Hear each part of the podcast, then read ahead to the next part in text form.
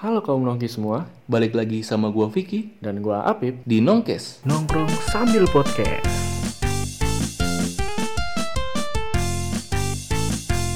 Pik, lu bosen nggak? Udah lama nggak liburan? Set parah. Nih se- gara-gara pandemi Covid ya kan. Hmm. Jadi tuh kita tuh nggak bisa untuk liburan gitu, Pip. Hmm. Walaupun sekarang sih ya udah banyak sih udah yang, iya. yang udah liburan. Nah, gitu. Gue gue masih ingat sebenarnya liburan tuh udah boleh belum sih? Udah boleh banget belum sih? Kayaknya sih kayak ada ada daerah yang boleh, ada daerah yang emang masih Kayaknya kayaknya sih Rawan. nggak boleh, cuman nggak diawasin. emang ya. gue gue pribadi ya, kalau gue pribadi kalau buat liburan keluar kota gitu, Hmm. gue masih ngeri. Kenapa tuh? Ngeri aja, nggak punya duit. Itu bukannya ngeri gara-gara corona ya? Miskin nih. Iya. ngeri duit habis. Iya kan? makanya apa hmm, yang dengerin nongkes nih jangan lupa follow Instagram ya Iya. kalau kita bisa swipe up kan nanti bisa dapat ini dong sponsor ya kan? Iya, duitnya buat emang. apa ya? Buat liburan, ya. jangan nongkrong dalam kota mulu Iya, jadi kita kalau liburan kan kita punya pengalaman baru yang bisa kita ceritain di Nah, iya, podcast gitu. walaupun gak ada yang mau denger Iya. oh ya uh, lu lebih kayak Hmm. sebelum apa sih namanya pandemi Iya. lu kalau liburan ke mana biasanya Gua, nah, gue sih, ya gue palingan ya gue ke panti pijit bukan dong. itu bukannya liburan, apa ya? refleksi. waduh iya sih bener Iya, ke mana ke mana Ke mana? Gue biasanya tuh kalau liburan, gue paling ke kota-kota yang di Jawa Tengah, Pip. Kota-kota Jawa Tengah. Entah itu gue liburan di kotanya atau Iya. enggak di kampungnya kayak di alam-alam Ah. gitu. Biasanya kalau misal di alam nih kayak gue tuh kan suka naik gunung gitu kan. Iya. Nah, jadi gue biasanya gue naik gunung biasanya sama teman-teman Hmm, gitu. iya, iya. apa ya kalau gue pribadi nih ya Hmm. gue kan emang belum pernah yang literally gitu naik Ah, gunung ya iya. kalau masalah puncak mah Puncak ya. lah warpat mah udah Iya. Kalau pramuka-pramuka aja mah udah ya. udah Di alam gitu ya. siapa sih yang belum pernah ke warpat Iya. nah kalau kayak naik gunung yang bawa segala bawa carrier Hmm. apa jaket lengkap gitu Iya. gue kalau gue pribadi kan gue belum pernah nih Iya. nah kalau lu nih ya apa sih yang yang bikin lu demen gitu naik gunung Ya, karena gue tuh udah terlalu penat dengan hiruk pikuk kota ya. ah, Lu keluar rumah lihatnya motor, mobil, Ah. lalang gitu kan. konflik ya Iya. tawuran nah kalau misalnya di alam tuh gue tuh bisa ngirup udara segar, bisa kayak apa ya? Ini mungkin beda-beda ya. Hmm. Beda-beda yang didapat di gunung gitu kan. Hmm. Kalau gue sendiri tuh, kalau misalnya gue di gunung itu, gue merasa tingkat bersyukur gue tinggi gitu langsung ya, tinggi. Yeah, ngerti. Karena gue apalagi kalau di puncak ya kan. Wet wet wet wet wet wet wet wet ya naik. Ya ampun di kucing. Ya ampun. Sorry teman-teman ada kucing. lanjut baik lanjut. Ya kalau misalnya di gunung tuh kayak tingkat bersyukur gue tuh lebih tinggi gitu. Apalagi ya. kalau misalnya di puncak ya kan. Bukan puncak Bogor nih. Yeah. Maksudnya tuh puncak puncak suatu gunung gitu ya kan. ya. apa sih summit ya Summit. Nah, Nah itu gue merasa kecil banget dan di situ gue kayak gue mikir kayak gue tuh nggak ada apa-apanya gitu kan. dibanding sama dunia ini ya Iya, terus juga selain itu gue sebenarnya lebih suka ketika pas gue di treknya sebenarnya kalau dibanding sama puncaknya. Walaupun di puncaknya gue merasa kecil dan bersyukur Ah. banget ya kan. Tapi gue lebih suka di puncaknya dan di tenda eh yang di puncaknya, yang di treknya dan juga di tenda, suasana di tenda. Suasananya. Iya, apa sama lu sama teman-teman lu ya kan gitu. Nah, gue mau nanya nih sama lu Pip. nah Eh, pasti kan kayak ada alasan lah kenapa lu nggak naik gunung ya kan nah, kalau lu apa alasan lu apa emang gara-gara waktu emang lu nggak nggak suka atau apa emang gua apa ya Ya, apa lu tapi lu maksudnya ada keinginan nggak ada, Ada. cuman emang untuk dalam waktu dekat ini gue belum ada kayak passion atau Passion. gimana ya Iya. keinginan untuk ke sana lah gitu. iya iya iya tapi mungkin suatu saat nanti kayak berarti kata mah lu ngelakuin satu hal yang sekali seumur hidup mah pastilah Iya, pengen iya, mah iya, pengen iya, gitu iya. kan kayak liburan di hotel-hotel mahal kan nggak tiap nggak tiap minggu nggak tiap Iya. bulan tapi setidaknya lu pernah beda gitu sekali dalam seumur hidup kalau kita kayak gitu kalau kan kalau Rafathar dia rumahnya udah kayak hotel Iya, mewah. Iya. Dia kan mati lampu ya ke negara sebelah pik. Iya, kagak kenal genset dia eh, Iya. kenal. Kenal, kenal. kagak kagak kenal Iya. lilin. Kenal lilin dia. sama Bu Baygon apa namanya? Pasti ya eh, ada sebagian orang yang punya alasan-alasan tertentu untuk dia tidak naik gunung ya kan? Iya, kayak betul. contohnya lu emang kayak belum punya passion untuk naik gunung. Terus juga ada yang emang karena dia fisiknya eh, nggak lemah Iya. nggak kuat atau ya berat badannya Iya, iya, dia kayak nggak nggak yakin sama fisiknya dia lah Mm-mm. ada juga yang dia tuh karena di alam ya kan Hmm. alam dan itu di hutan mungkin dia tuh punya perasaan takut untuk naik gunung gitu nah pas nih sama pembahasan kita kali ini Mm-mm. jadi kali ini tuh kita mau bahas tentang mitos-mitos di gunung daerah Pulau Jawa Yoi. Kita bakal bacain lima aja gitu Beb. Mm. Ya, karena nih eh, yang mungkin paling, Paling serem lah, yang pal- paling banyak eh, mitosnya lah. Paling umum juga paling ya? umum juga. Ini dari ini lima gunung berarti. ya? Lima gunung. Lu pernah semua? Gua kalau lima gunung ini baru tiga yang udah, Hmm. dua oke. belum. Oke oke. Tapi uh, ada rencana. Ada rencana. Tapi gua untuk sekarang ini waktu dekat ini mungkin gua kayak nggak ada keinginan sih. Gua Hmm. palingan gue sekarang tuh lebih pengen tuh kayak ke kota-kota atau ke kampung-kampung yang di Jawa gitu, Ah, lebih ke wisata kota gitu. Hmm, iya. ngerti ngerti. Oke. Uh, langsung aja ya ke yang pertama nih. Hmm. Yang pertama itu Gunung Slamet. Kita Iya. kita sekalian sebutin juga kali ya informasi singkatnya tentang gunung itu ya. Iya. Oke. Jadi eh, Gunung Slamet itu adalah sebuah gunung berapi kerucut ya Hmm. di Pulau Jawa ya, benar Iya. ya emang kita tadi. Jadi tuh eh, Gunung Slamet itu masuk ke lima kabupaten, Pip. ya karena gunung kan gede Ah, ya kan, iya. Ya, nggak mungkin di satu kabupaten doang. Iya. Yang pertama itu Kabupaten Brebes, Banyumas, Purbalingga, Tegal dan Pemalang, Dia di Jawa Tengah berarti. Jawa Tengah. Iya. Nah, Gunung Slamet ini memiliki ketinggi, ketinggian 3.428 mdpl Mm-mm. meter di atas permukaan laut. Nah, Tuh. itu termasuknya sedang, pendek apa tinggi tuh? Kalau Tinggi. Tinggi kalau untuk Tinggi Pulau nih. Jawa. Iya. Oh, yang Kayaknya dia masuk kayak 10 gunung atau 5 gunung tertinggi di Pulau Jawa. Pulau Jawa karena yang pertama itu kan uh, Mahameru. Merbabu. Merbabu. Mahameru ya? Mahameru itu nama puncaknya. Oh, ya, beda. nama gunungnya Merbabu. Oh, iya. Eh, ayo. Bukan Merbabu. Ayo. Semeru. Semeru. Iya, ngapa? Ngapa Merbabu sih? Kalau di Indonesia gunung tertinggi ini masih ini ya, yang di Papua Iya, itu ya? Jaya- Jaya, Jaya. Jaya Wijaya. Iya. Oke, langsung aja kita ke mitos dari. Gunung Slamet. Gunung Slamet. Yoi. Jadi kalau di Gunung Slamet nih yang paling serem ya katanya ya, Hmm. mitos itu di Pos Samarantu katanya. Ya. Nah, konon katanya di Pos Samarantu yang terletak di Pos 4 Mohon maaf nih ya kalau salah ya. Konon katanya nih di Pos Samarantu nih Hmm. dia itu didiami oleh jin-jin penunggu yang suka mengerjai pendaki. Ah, Nih, Samarantu sendiri merupakan singkatan dari samar dan hantu. wadah.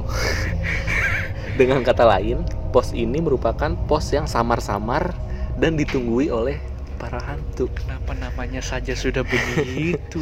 Iya. Makanya Nggak ada. nama kan doa ya? Iya. Eh, tapi ada juga pik. Kalau ini kalau nama ada dua kan nama orang. Iya. Ini kan nama tempat. Iya. Biasanya dari ini dulu dari kejadian yang ada di tempat itu. Bener-bener, Mungkin bisa, dia bisa. emang kejadiannya banyak apa mitosnya banyak hantu di sana jadi Mhm. namanya kayak gitu. Iya benar. Nggak bisa juga dia bikin nama. Ada pip yang bikin nama untuk tempatnya Oh. itu supaya Iya iya. baik misalnya kayak apa ya? Toko bangunan berkah Nah, misalnya. iya. Dia kan Ah. supaya berkah Iya, iya. gitu. Ada juga begitu kan. Nah, jadi ceritanya nih banyak beredar nih Beb ya. Hmm. banyak uh, si pendaki itu dia tuh nggak bakal berani untuk mendirikan tenda di pos tersebut Loh. Karena mungkin Ah. dia takut Mm. maksudnya karena dia udah denger dengar sebelum dia naik Ah. atau apa. Tapi kalau yang nggak tahu mah mungkin dia slow-slow aja kali ya. Tapi bukannya biasanya pos itu pun justru buat diriin tenda? pos itu tergantung pip. Jadi ada pos yang emang dia sempit ada juga pos yang luas gitu. Biasanya kita tuh kalau misalnya itu disebutnya shelter jadi kayak dataran dataran yang rata gitu kan terus yang luas gitu. Jadi itu biasanya tuh untuk bangun tenda. Nah ada juga pos yang ya emang sempit. Apalagi Hmm. nih jatuhnya ya kayak di mungkin ini nggak terlalu apa ya nggak terlalu tinggi lah posnya. Ah. nah biasanya tuh orang tuh ngincer tuh pos yang pertama emang enak daerahnya rata terus luas gitu kan. Ya selain itu juga dia sengganya nggak terlalu jauh sama puncak. Hmm. sama jadi dia untuk naiknya lagi jadi kan dia nggak camp dulu untuk Iya, besoknya itu dia naik nggak terlalu jauh gitu Hmm. bisa gitu. Berarti- jadi nggak semua pos itu dijadiin tempat camp. Berarti ada pos yang kayak buat istirahat sebentar doang gitu Iya. ya? Oke oke apalagi terus juga biasanya nih di setiap-setiap gunung tuh kayak ada udah dikasih tahu Hmm. dari bawah. Misalnya kayak area campnya tuh di pos ini jangan di pos ini jangan di pos ini. Udah dikasih tahu biasanya Hmm. ada gitu. Karena ada kayak eh, larangan-larangan karena mungkin bahaya di situ gitu. Ah, oke. Terus eh, apa nih? Di artikel ini ada pik ya cerita salah satu cerita salah satu cerita dari pendaki ya Iya, salah. Kita kita bacain aja kali Iya. ya nggak apa-apa ya ada Bacain. panjang dikit Iya. mah Bacain. oh gue yang bacain oke nih jadi ada cerita yang beredar Eh, pada suatu waktu entah kapan persis kejadiannya seorang pendaki ini mengalami keangkeran pos Samarantu ketika hari sudah larut pendaki tersebut dan kedua kawannya mendirikan tenda di pos yang terkenal angker itu jadi si pos Samarantu ini ya iya seperti ritual pendaki pada umumnya, setelah selesai masak, ngobrol, mereka memutuskan untuk istirahat. Sebut saja Faiz, nama salah seorang pendaki. Ini nama disamarkan ya. Jadi dia ini pergi keluar tenda untuk buang air kecil. Dia meninggalkan kedua temannya dalam tenda saat sedang tidur. Tidak ada yang aneh pada malam itu. Suasana hutan malam hari tak menunjukkan ada tanda-tanda kengerian. Berjalan beberapa langkah menuju tenda, langkah Faiz terhenti tepat di depan pintu tenda. Dia membuka perlahan zipper tenda. Kejanggalan baru mulai terasa ketika dia mendapati tiga orang sedang tidur pulas dalam tendanya dong. jadi kan dia eh, naik bertiga ya? Dia naik bertiga. Terus dia dia pipis gitu kan keluar. Pas masuk harusnya kan temennya kan ada di sisa dua dong Iya dong. iya. Pas dibuka nambah satu. Oh mungkin gini pip. Kan kayak banyak tuh yang bilang jangan ganjil jangan ganjil. Oh, emang Dan- itu bener? Tapi ya gue sering sih. Gue sering Ah, naik ganjil. Mungkin dia ngelengkapin kali ya biar genap ya hati lu Ya, terus dia kayak gitu gimana ya apa yang dilakukan gitu pas Oh, dibuka iya. tenda Ken- kentang banget lagi ceritanya anjir. Iya. Kayak kaget pasti. kaget Cuman habis itu apa? Iya. Kayak si makhluk dong pasti dong yang yang ini yang nyamain. Terus dia gimana gitu habis itu kelanjutannya? Iya, nggak tahu dah tuh. Apa dia kabur? Kabur lebih bahaya lagi. Ya hutan kan begitu Iya. orang-orang Apalagi malam ya kan? orang tidur juga dong. Tidur. Yang udah ini pada istirahat. Hmm. Oke, biarkan cerita ini menjadi sebuah Misteri. misteri. Yang kedua, Yang kedua, baca pip. yang kedua, ah ini terkenal banget nih. Kenal ya? Biasanya, Iya. eh biasanya. Ah, harusnya ya. Harusnya. Harusnya pada tahu. Yang kedua ada Pasar Bubrah di Gunung Merapi.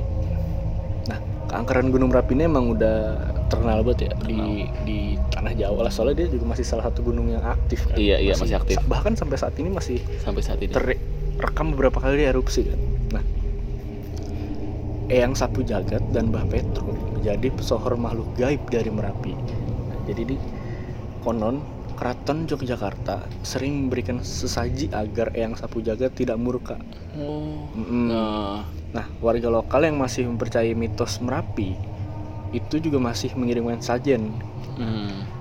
Oh, jadi ini si penulis artikelnya dia juga pernah menemukan kepala kerbau tergeletak di pasar Bubrah. Ya, oh tuh itu ninya kali sajennya. Hi, merinding juga waktu melihatnya. Sajennya kan, Oh, iya, sajen iya. dari warga lokal yang Hmm. mempercayainya. Uh, warga lokal juga mungkin percaya gini kali ya. Uh, ketika Merapi erupsi Hmm. itu merupakan amarah dari si Eyang Sapu Jagat Iya ini. mungkin. Makanya dia kan kayak ngasih sajen supaya ya kayak apa tapi keraton Yogyakarta kan Hmm. ngasih. Ah, Ya, mungkin tuh sebagai apa ya supaya tenang. Iya nggak nggak murka Nggak kan murka gitu. gitu. Ah, oke. Nah, terus sama nih ada sebuah cerita lagi nih. Hmm. Uh, jadi singkatnya, waktu itu ada dua orang pendaki bukan dari Jawa Tengah. Dia mendirikan tenda di Pasar Bubrah. Hmm. Mereka tiba di Pasar Bubrah menjelang tengah malam. singkat cerita, setelah mendirikan tenda, mereka memasak sambil berbincang di luar tenda. Cuaca malam itu agak sedikit mendung, kilatan cahaya sekali menyambar. Meskipun cuaca kurang bersahabat, dua pemuda tersebut tak beranjak dari luar tenda. Mereka tetap tertawa-tawa berbincang. Sampai ketika petir menyambar membuat mereka sedikit kaget. Bukannya masuk tidur ke dalam tenda, salah satu dari mereka malah berteriak, "Waduh, Kenapa? ya Tuhan, silakan foto saya lagi Tuhan." Waduh, kok mancing? Wah, aduh, gue bacanya habis ini. Seketika itu juga petir menyambar lagi diiringi tawa wanita yang bahannya diangkat. Wadaw. Dia nantang apa gini? Dia nantang. Dia, dia, Dia kayak ngele kayak ngeledekin gitu ya kan? dia nantang apa kayak emang udah eh, apa kesambet gitu, Bik? Wah, nggak tahu dah. Ya kan? Iya. Ya, masa kalau orang normal petir ditantang Ya ada Tuhan? aja, ada aja dong. Ada orang gila. Ada aja orang kayak gitu. Iya. Aduh, enggak kalau dia nantang sih emang bener-bener ada-ada sih.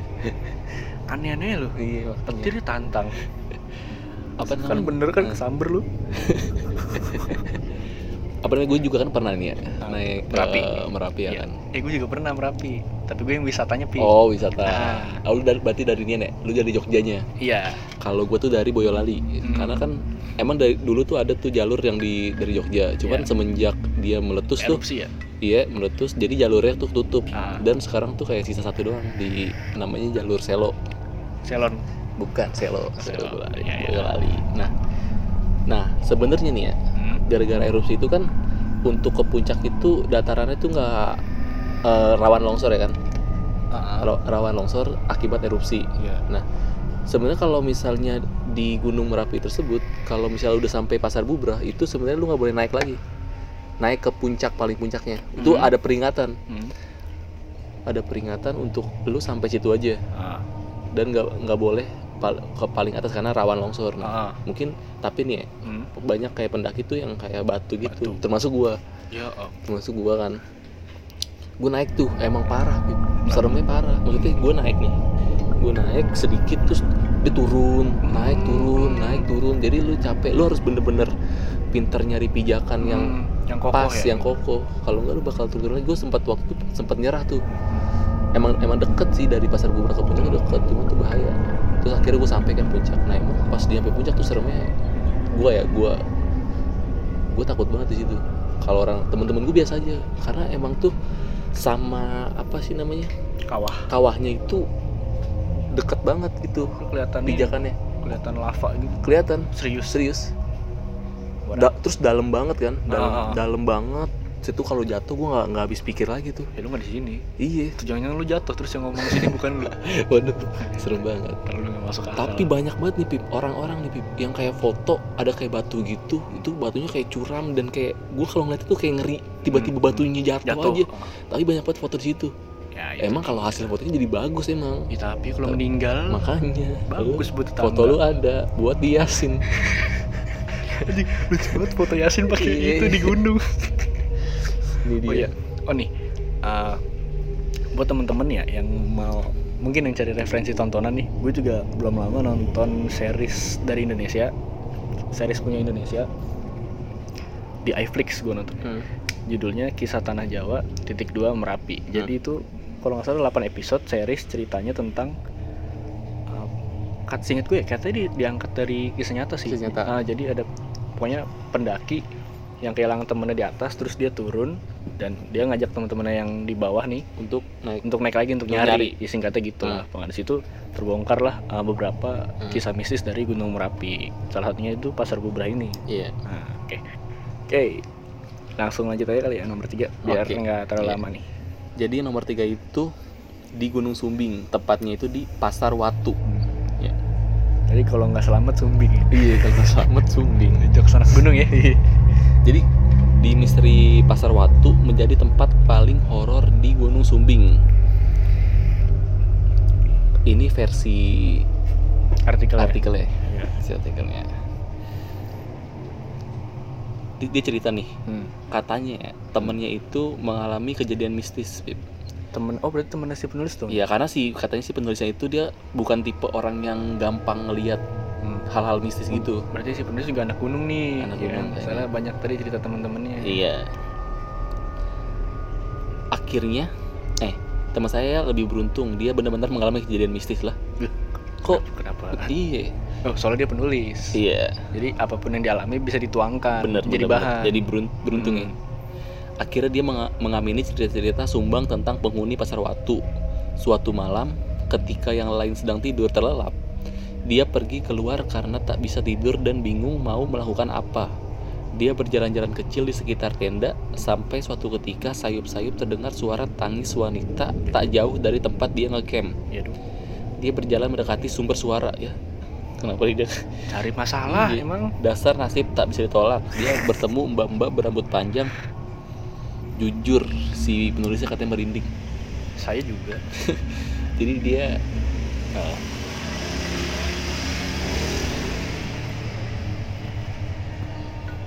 Ah, kita ya oke jadi ini temennya ya ngalamin suatu dia lagi ngapain ya dia malam-malam nih Iya. dia berjalan-jalan kecil di sekitar tenda Gabut mungkin. Gabut Oke. ya. Enggak, tapi ketika dia denger disamperin. Itu iya yang kenapa Masalahnya itu. harusnya kan dia udah masuk aja lah Ah. gitu ya kan Ya, mungkin emang orang yang pemberani sih. yang berani gitu ya penasaran ya kan nah itu jadi menurut si penulis di pasar waktu itu serem gitu untuk eh, Gunung Sumbing Hmm. itu Eh, lu pernah nih sumbing? pernah gua Lu pernah sumbing? Operasi? oh iya gue punya cerita Apa ya? Gunung Sumbing Ah, jadi kan gue naik ya gue Ah. naik itu sebelum maghrib sore sore iya. nah jadi tepatnya gue naik itu adalah waktu di mana libur panjang seluruh Indonesia itu Ah. orang kerja orang sekolah itu udah selesai Oh iya iya. udah selesai pokoknya habis lebaran apa kalau nggak salah Hmm. kan tuh kan berliburan kan nah di situ udah selesai tuh. Tapi gua baru mau naik Gunung Sumbing. Iya. nah gua ke ini kan ke apa namanya?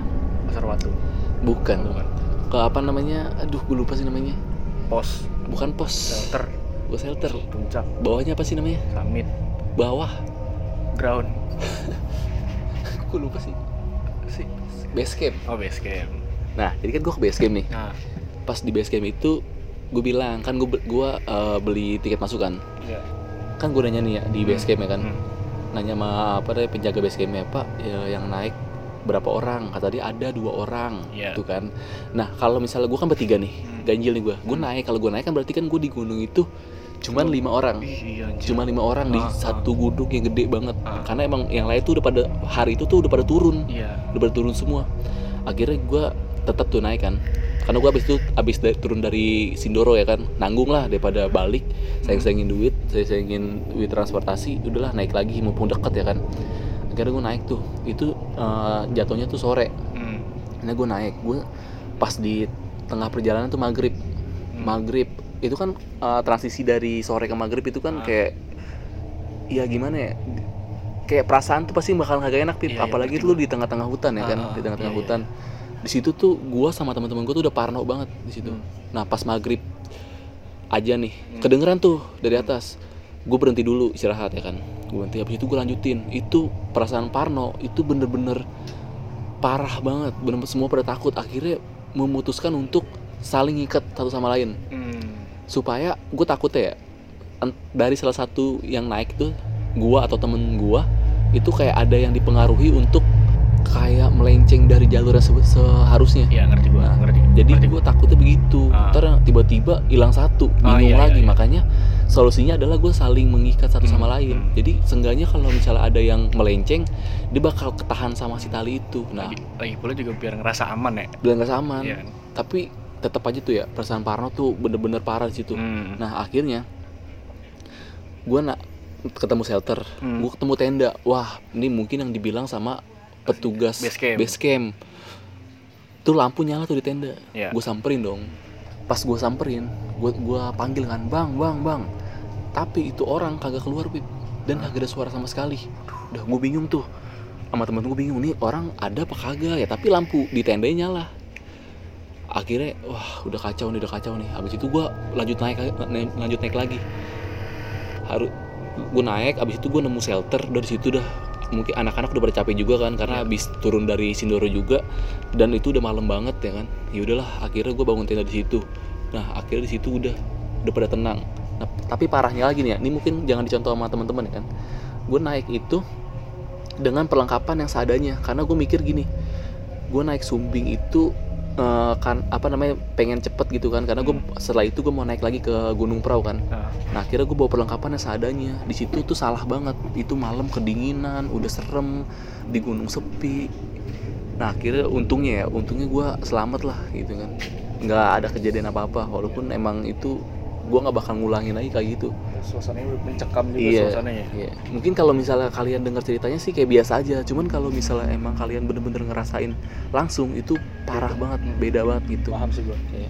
Terus nih lanjut yang keempat ada Gunung Lau via Ceto. Ceto nih apa? Hah? Jalurnya ya? Ceto, Ah. iya jalur Ceto.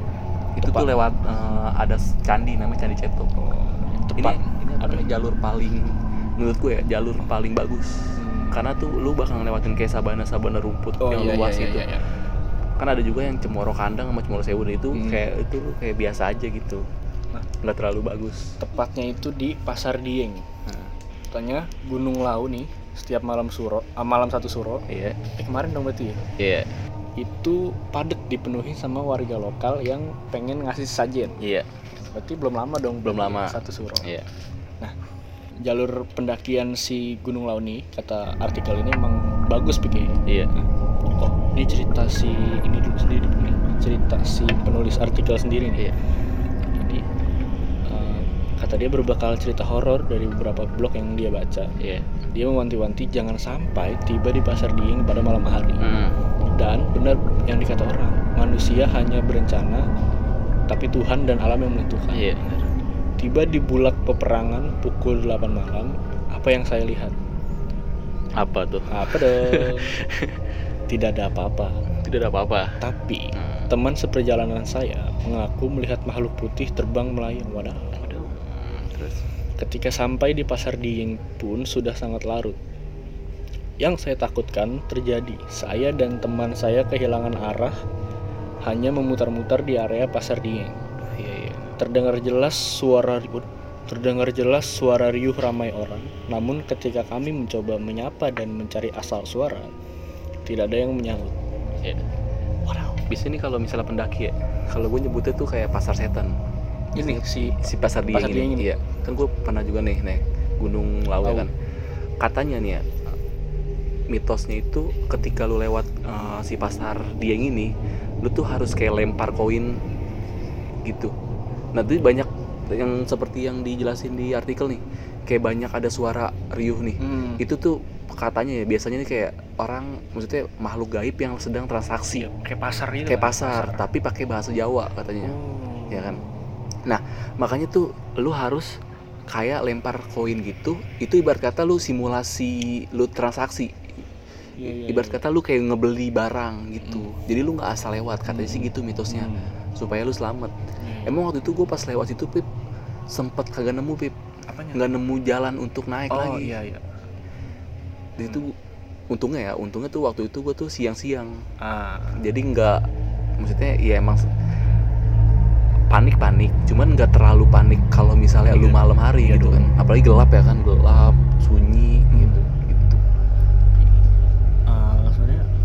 banyak ya. Gue banyak denger cerita gunung yang punya pasar gaib kayak gini. Cuman gue nggak tahu persisnya di mana. Mungkin Hmm. salah satunya itu adalah di pasar bubrah Pasar- sama ini nih pasar Dieng. Pasar Dieng. Nah, pasar bubrah kan gue uh, tahu detailnya gara-gara gue nonton yang series itu tuh, Uh-uh. ya kan. Itu tuh dia benar-benar ngejelasin lah pokoknya gimana Iya. uh, ya sebenarnya pasar bubrah itu menurut apa yang orang-orang alami. Lanjut aja nih ya, langsung yang kelima, yang kelima yang ya. terakhir ya. yang kelima itu Gunung Ungaran tepatnya itu pos kolam renang Hmm. jadi sedikit informasi ya Gunung Ungaran itu memiliki ketinggian 2050 mdpl ya. gitu. Nah, tempat-tempat ngeri di Gunung Ungaran tak hanya di pos kolam renang, pos 2 misalnya, meskipun tak pernah melihat langsung, namun si penulis artikel ini tak pernah ingin istirahat di sana. Mungkin karena emang mitos-mitosnya udah menyeramkan, dia Iya, jadi iya. takut ya kan. Ah. Jadi dia menghindari untuk beristirahat di sana gitu. Walaupun pada siang hari ap- apalagi mendirikan tenda di, sek- di sekitar pos kolam renang. Jadi walaupun siang hari dia nggak bakal berani untuk apa namanya istirahat di pos tersebut gitu Hmm. karena emang dia udah takut banget Iya iya Ya. iya. kata dia lebih baik berjalan sedikit lagi mendirikan tenda di Peromasan namanya. Pos kolam berenang dikenal angker karena konon ada penunggu wanita di sana. Berjalan lebih jauh lagi, kengerian Gunung Ungaran mulai terasa lagi ketika mulai memasuki hutan ke arah puncak. Pernah di suatu malam, ketika si penulis memutuskan untuk break sejenak, tiba-tiba terdengar suara gaduh rombongan orang yang akan naik ke atas puncak. Waduh. Saya berpikir, si penulis berpikir nih, biarkan sajalah mereka lewat terlebih dahulu, nanti menyusul dengan jalan santai di belakang mereka. Lama saya menunggu lebih dari 30 menit, tak kunjung ada orang yang datang. Alih-alih ada segerombolan yang datang, suara riuh tiba-tiba hilang, tergantikan dengan senyap. Waduh. Jadi dia tuh dengar nih, Iya iya. iya. dengar Kayak- suara riuh orang iya gitu kan. rame. Nah, akhirnya dia bilang untuk berhenti dulu, biarin aja dah yang Ah, yang orang-orang yang dia dengar dulu. itu jalan duluan tapi dia udah, udah nunggu nih 30 menitan kok nggak ada ada gitu akhirnya malah tiba-tiba malah senyap gitu aja terus ada suara lagi. iya Nungguin. ya. nungguin ya itu gue gue kebayang apa Pik? kayak suara langkah kaki tentara gitu. Iya, Bayangin ya, lu lagi istirahat nih. Betul. Prok prok prok. Kayak suara pasti gitu kan. Pas lu tengok. Anjir tentara ada. Belanda ya Iya, ih, aduh, serem banget. Eh, gue pernah nonton tuh Hmm. di IG. Jadi ini bukan video asli, ini video reka adegan gitu kan. Mereka adegannya serem banget tuh. Hmm. Jadi ceritanya orang luar, dia dikejar oh, orang Jepang kalau nggak salah. Dia lagi lagi jogging malam nih. Nah terus, aduh, gue gue nonton reka adegannya gue merinding ya. Hmm. Dia tiba-tiba ada uh, tentara Jepang gue satu orang padahal Iya. dia lari Lari. cepet banget larinya Hmm. nyusulin apa nyusulin dia kan ah nah terus nggak lama nih dia kayak uh, hilang dari pandangan kamera gitu kan mungkin Hmm. karena uh, larut sama gelap iya nggak lama dia nyusul lagi pik. Dari belakang lagi pik. Buset. terus? Udah gitu si tentara Jepang ini berhenti kan? Ah berhenti. Tiba-tiba lari mundur gitu kayak kenceng banget pik. Waduh, sumpah. itu reka adegan kan ya Iya, iya, tapi serem banget. serem banget anjir. Nah terus uh, akhirnya dia lari kan? Ah. sampai sampai hotelnya dia apartemennya mungkin iya. deket ya. Ah. dia lari dia masih ngikutin pik. Jadi dia naik lift nih dia kayak ngejar gitu oh gue tahu dong. Iya kan lu tahu kan? Gue tahu Iya, itu. itu. gue tahu gue pernah nonton. Nah pas dia mau tutup pintu kan ada tuh tiba-tiba depan kamar depan kamar iya, yang untung ih, ditutup kan? iya iya iya gue gue tahu nonton reka adegannya merinding itu gue tahu. emang tuh reka ade reka adegan pik oh gue kata itu? Itu reka adegan beneran? Mm, kalau kalau beneran sih uh, nggak terlalu ini soalnya jelas banget itu Iya. ininya. Apa- soalnya enggak gue bingungnya oh gue gue inget itu gue pernah nonton. Kenapa dia jalannya mundur gitu? Nah tuh itu kenceng banget kan? iya kenceng banget. Ih, serem banget. Terus di- ditungguin dong di depan pintunya gue kira juga itu uh, beneran kan? Cuman Iya. gue baca komen sama gue perhatiin lagi deskripsinya itu ternyata reka adegan. Hmm. reka adegannya serem banget Enggak itu kalau misalnya kita ngerasain gitu ya kan lu udah, walaupun lu udah masuk ya seenggaknya tuh lu mikirnya dia masih di depan Iya. pintu lu. Merasa nggak aman lah pasti Iya, lu mm. insecure. Ya jangan lupa dengarkan episode insecure. Ya bagus promosinya. Iya nih iya nih. Oke. oke tapi uh, jangan karena kita cerita tentang mitos-mitos dari gunung ini teman-teman jadi kayak apa ya berpikir negatif tentang gunung kan? ambil contoh lah kayak misalkan tujuan naik gunung kalian tuh diganti ke hal yang positif kayak misalkan kayak Piki nih kan Iya. uh, sebagai salah satu wadah untuk bersyukur ya kan? menikmati ciptaan Tuhan jangan untuk pesugihan jangan dong sebenarnya gini pip gue juga orangnya termasuk yang penakut ya kan nah gue kalau misalnya naik gunung tuh sebelum gue naik gunung ya gue selalu mikir yang aneh-aneh pip gue takut gini itu ini itu ini itu ini Iya. itu tapi ya sebenarnya ketika lu dari gunung lu kalau gue ya gue itu kayak ya biasa aja iya iya iya hal yang gue pikirin di kota itu kayak nggak terjadi di gunung itu karena emang iya. cuman kayak pemikiran gue yang over kali ya overthinking. overthinking Jangan lupa dengarkan episode overthinking yang tayang setelah episode ini. Iya, Ya, gitu Iya kan. Gitu. Gitu. Tapi buat tem uh, kita bukannya gimana ya? Kita nggak pernah ngelarang kalau teman-teman mau apa namanya liburan di gunung. Iya. Cuman alangkah baiknya kalaupun ini cuma mitos sekedar mitos ya teman-teman baiknya mempersiapkan ya Benar, segala benar. satunya dengan baik mulai dari apa pakaian Iya perlengkapannya lah jaket dingin gitu-gitu Iya, kan sepatu, fisiknya karena kan fisiknya ada juga. orang yang kayak gitu, mengalami hal-hal kayak gitu karena dia fisiknya tuh nggak kuat Mm-mm. jadi lebih gampang untuk keganggu oleh hal-hal Oh, iya, gaib betul. gitu. Karena capek, Capek. gitu-gitu ya oke. Di fisik perlengkapan tuh jangan apa ya anggap sepele jangan ya. anggap sepele. Lu harus bener-bener dipersiapin dengan matang gitu.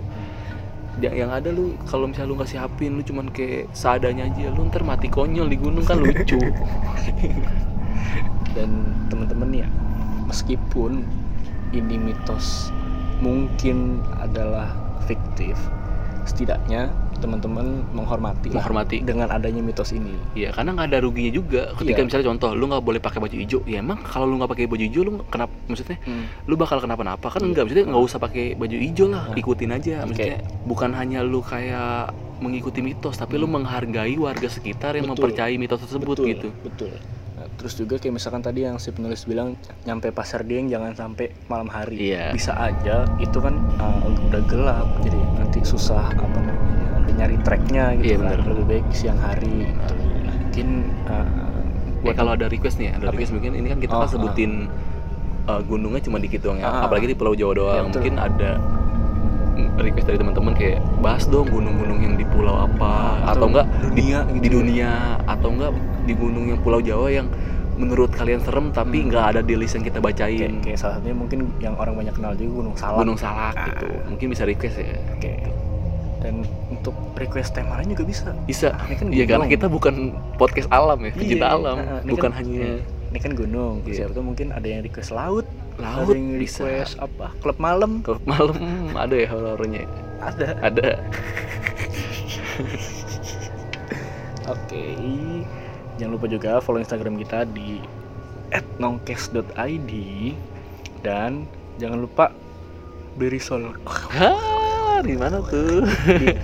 at video kitchen Iya, kalau misalnya nggak mau beli di follow follow dulu aja. ya, siapa tahu tertarik, tahu tertarik. ya, ya elah, barang ini mah ada Namanya juga orang dagang. Mm-mm. apa sih korndok segede tangan mah ada ya? Ada. ada santai aja Ada. murah lagi pikir Murah meriah. Mm-mm. Oke. Makanya tapi kurang halus promosi kita kurang halus lu langsung ke poin aja. kita improve Iya. nah, soalnya ini gunung ke Risol jauh Iya, jauh. orang gunung biasanya bawa indomie Bener. nggak ada orang naik gunung bawa Risol oke Eh, thank you yang udah dengerin talk episode kali ini gua Apip undur suara Gua Vicky. apa Undur-undur. Manusia dong. lu manusia serius Manusia gue gua. kira lu udah ini jatuh di merapi tadi Astagfirullahaladzim. Ya udah thank you semua yang udah dengerin Oke. dadah Udah cukup sekian.